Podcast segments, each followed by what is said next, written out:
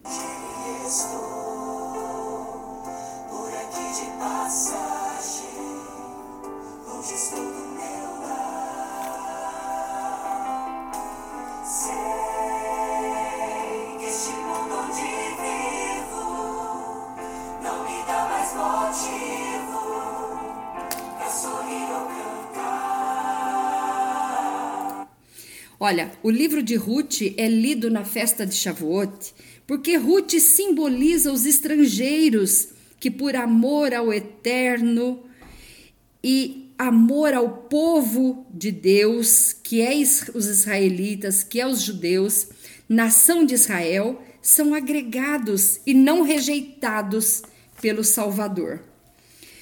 Ruth, ela é a estrangeira que foi colher o Homer na, no, nos campos de Boaz. E, e ela recebeu uma grande vitória. Do, nós colhemos o Homer, contamos o Homer 49 dias. Quantas bênçãos você tem para contar para gente, hein? Hum? Conta aí, viu? Põe nos comentários.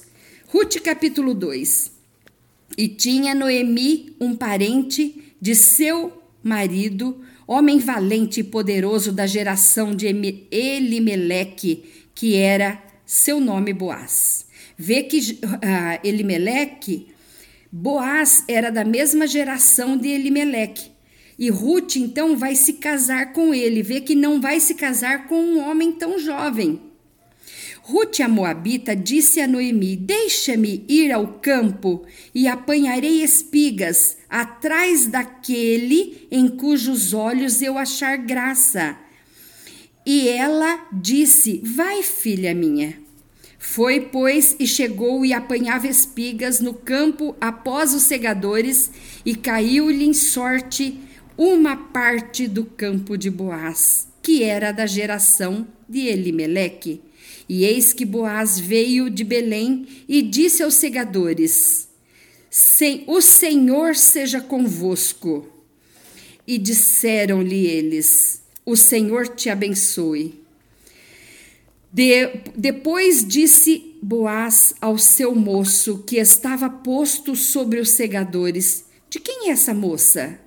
E respondeu o moço que estava posto sobre os segadores e disse: esta é a moça moabita que voltou com Noemi dos campos de Moabe.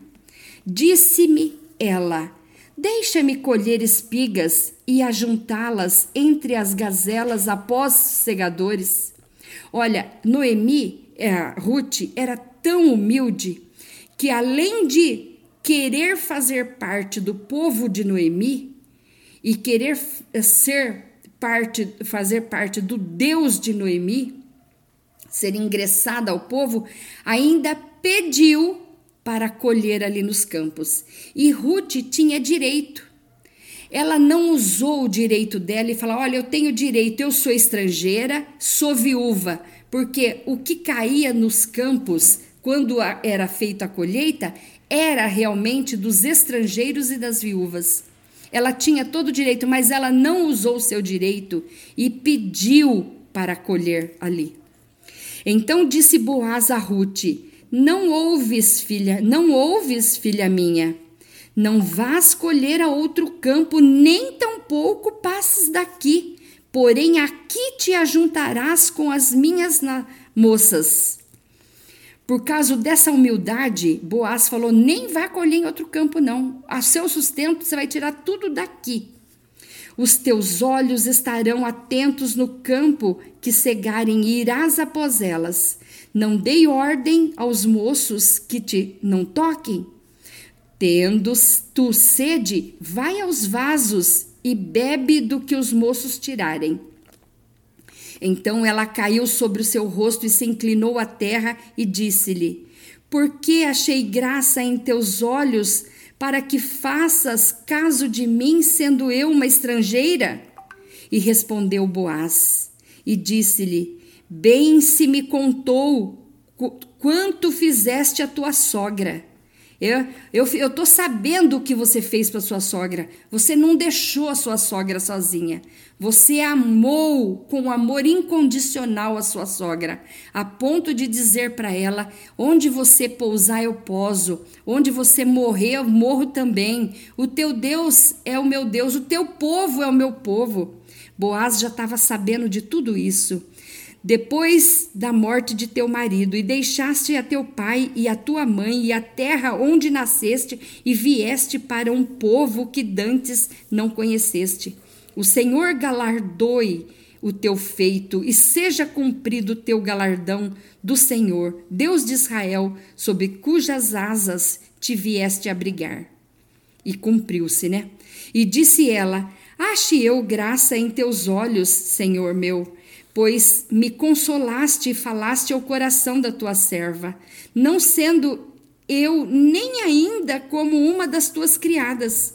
E sendo já hora de comer, Disse-lhe Boaz: Achega-te aqui e come do pão, e molha o teu bocado, o teu pão, no, no, no vinagre. Aqui está escrito, uh, traduzido como vinagre, mas é azeite. No original está azeite. Molha, é porque o povo comia só pão na hora do almoço.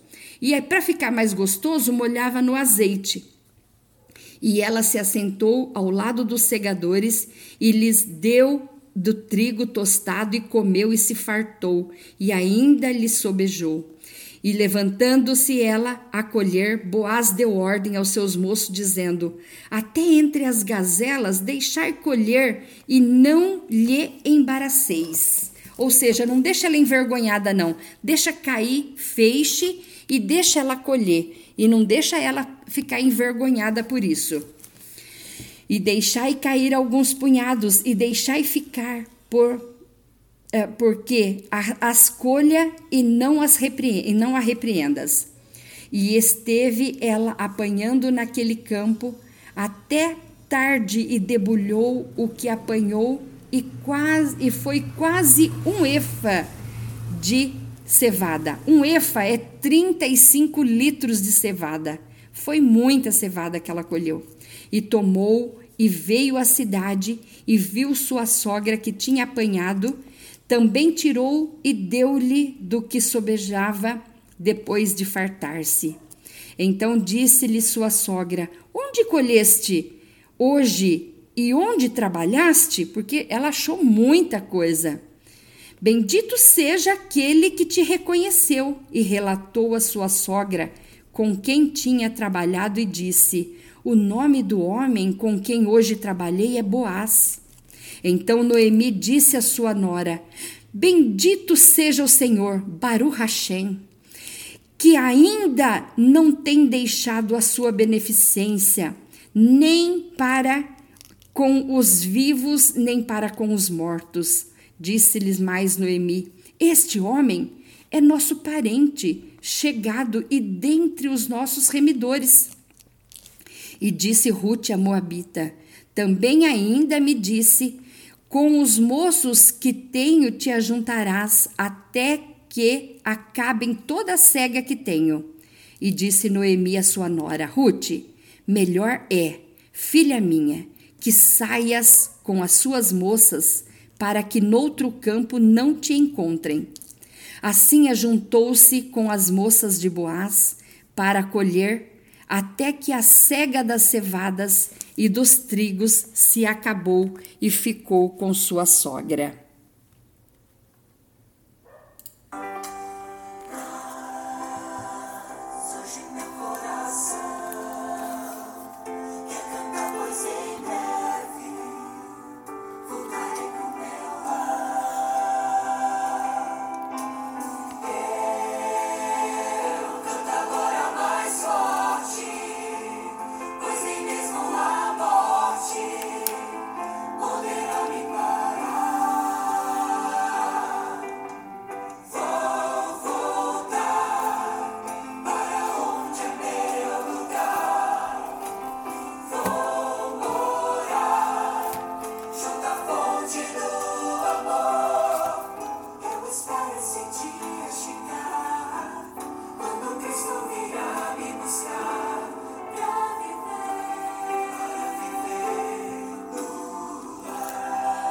Até a próxima, até o próximo capítulo de Ruth.